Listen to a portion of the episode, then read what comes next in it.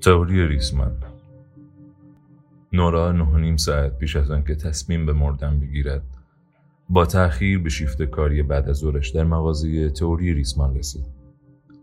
در دفتر کار کوچک و بی پنجری مغازه به نیل گفت معذرت می‌خوام گربم مرد. دیشب و دفنش می‌کردم. خب یکی کمکم کرد دفنش کنم. اما بعدش توی خونه تنها شدم و نتونستم بخوابم. یادم رفت پس صبح ساعت بذارم و تا ظهر بیدار نشدم و بعدش مجبور شدم سری بیام. تمام حرفایش حقیقت داشتن. فکر می‌کرد ظاهرش هم مهر تاییدی بر حرفایش باشد. صورتش آرایش نداشت. موهایش را شلوول دو مسبی بسته بود و همان پیشبند مخمل کبریتی سبز رنگ دست اومی را به تن داشت که تمام هفته پوشیده بود. با یک نگاه می‌شد خستگی و ناامیدی را از ظاهرش خواند. نیل نگاهش را از کامپیوتر بالا آورد و روی صندلیاش لم داد. کف دستهایش را روی هم گذاشت و نوک انگشت های اشارهش را به همدیگر چسباند. مثلثی رو به بالا تشکیل داد و بعد رأس مثلث را زیر چانهش گذاشت. گویی کنفسیوس است و درباره حقایق فلسفی عمیق کیهان تفکر می کند. نه که صاحب فروشگاه لوازم موسیقی باشد و با کارمندی سر و کله بزند که دیر سر کار آمده. پوستر بزرگی از فلیتود مک روی دیوار پشت سرش بود که گوشی راست بالایش از دیوار کنده شده و مثل گوش سگ آویزان بود. ببین نورا من ازت خوشم میاد. نیل آدم بیازاری بود. مرد پنجاه و چند ساله و عاشق سینه چاک گیتاری که دوست داشت جوک های بیمزه تعریف کند و آهنگ های قدیمی باب دیلن را با کیفیت نسبتا خوبی در مغازهش زنده اجرا کند. می‌دونم مشکلات روحی داری. همه مشکلات روحی دارن. خودت می‌دونی منظورم چیه؟ نورا به دروغ گفت در کل حالم بهتره. نیازی به بستری شدن نیست. دکتر گفت افسردگی موقتیه. فقط مشکل اینجاست که پشت سر هم موقعیت های جدید واسه افسردگی هم پیش میاد. اما توی هیچ کدوم از این اتفاقات مرخصی نگرفتم جز وقتی که مامانم آره جز اون موقع نیل آه کشید در حین کار صدای سوتی از بینیش به گوش می رسید یک نوت سیب مال شوم نورا چند وقت اینجا کار می‌کنی؟ خیلی خوب جواب این سال را می‌دانست. دوازده سال و یازده ماه و سه روز. کم و بیش. زمان زیادیه. حس می‌کنم تو لیاقت چیزای بهتری داری. دیگه نزدیک چهل سالته سی و پنج سال خیلی سر چلوغه به مردم پیانو یاد میدی فقط به یه نفر نیل خورده غذایی رو از روی پولی ورش تکان. فکر می‌کردی توی زادگاهت بمونی و توی یه مغازه کار کنی؟ منظورم وقتی که چهارده سالت بود اون موقع فکر می‌کردی چیکاره بشی؟ توی چهارده سالگی؟ شناگر. در آن سن سریع ترین دختر کشور در شنای قورباغه و رتبه دوم سریع ترین در شنای آزاد بود. زمانی را به یاد آورد که در مسابقات شنای قهرمانی کشوری روی سکو ایستاده بود.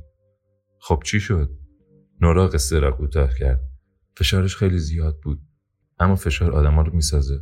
اولش زغال سنگ هم که باشی با زیر فشار قرار گرفتن تبدیل به الماس میشی. نورا دانش او درباره ساخت الماس را تصحیح نکرد.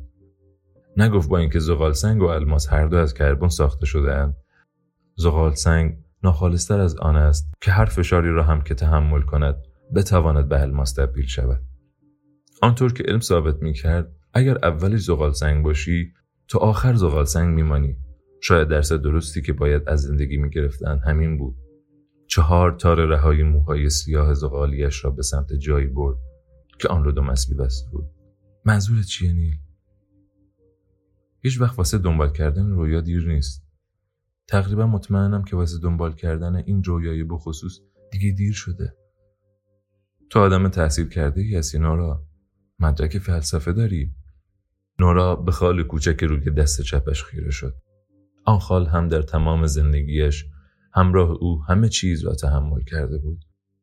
فقط همانطور سر جایش مانده بود و اهمیتی نداده بود مثل یک خال. اگه بخوام راستشو بگم توی بدفور تقاضا واسه فیلسوفا خیلی بالا نیست نیل. رفتی دانشگاه یه سال توی لندن موندی بعد برگشتی. انتخاب دیگه ای نداشتم. نورا نمی‌خواست درباره مرگ مادرش حرف بزند. یا حتی درباره دن چون از نظر نیل عقب نشینی نورا از ازدواجش بادن آن هم فقط دو روز پیش از مراسم عروسی جذابترین قصه عاشقانه بعد از قصه کرت و کورتونی بود. همه ما انتخابهایی داریم نورا. یه چیزی داریم به اسم اختیار. خب نه اگه با دید جبگرایی به دنیا نگاه کنی. خب چرا اینجا؟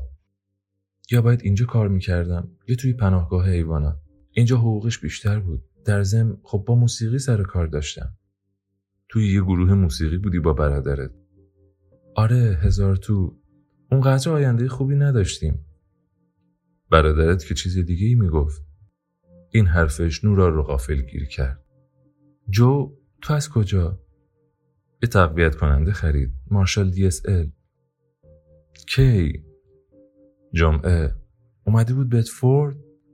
آره مگه اینکه یه تصویر سپودی بوده باشه مثل تو پاک نورا به این فکر کرد که جو احتمالا به دیدن راوی آمده بود.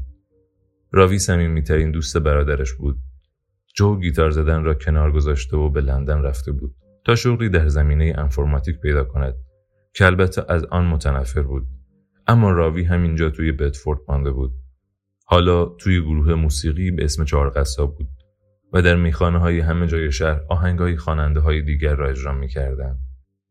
آهان جالبه. نورا تقریبا مطمئن بود که برادرش می‌دانست او جمعه ها سر کار نمی‌رود. دانستن این حقیقت از درون آزارش می‌داد. من اینجا خوشحالم. اما نیستی. بانیل بود. بیماری روح آزاری از درون نورا را می‌خورد. انگار ذهنش داشت خودش را بالا میآورد. نورا لبخندش را پت و کرد. منظورم اینه که از داشتن این شو خوشحالم. خوشحال به این معنا که می‌دونی راضیم. نیل من بی شغل نیاز دارم. تو آدم خوبی هستی. نگران دنیایی نگران محیط زیست و آدمای بی خانمان.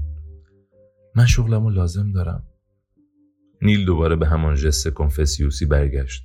چیزی که لازم داری آزادیه. من آزادی نمی‌خوام.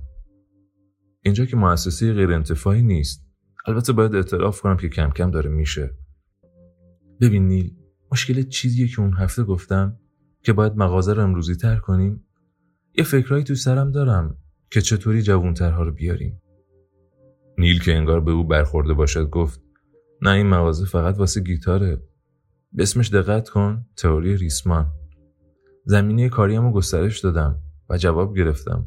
فقط مشکل اینجاست که اوضاع بده و دیگه نمی‌تونم بهت حقوق بدم و بذارم مشتریا رو با قیافه افسردت فراری بدی. چی؟ متاسفم نورا. لحظه ای مکس کرد. درست به همان اندازه که طول می‌کشید تا تبری را بالا ببرد. مجبورم اخراجت کنم.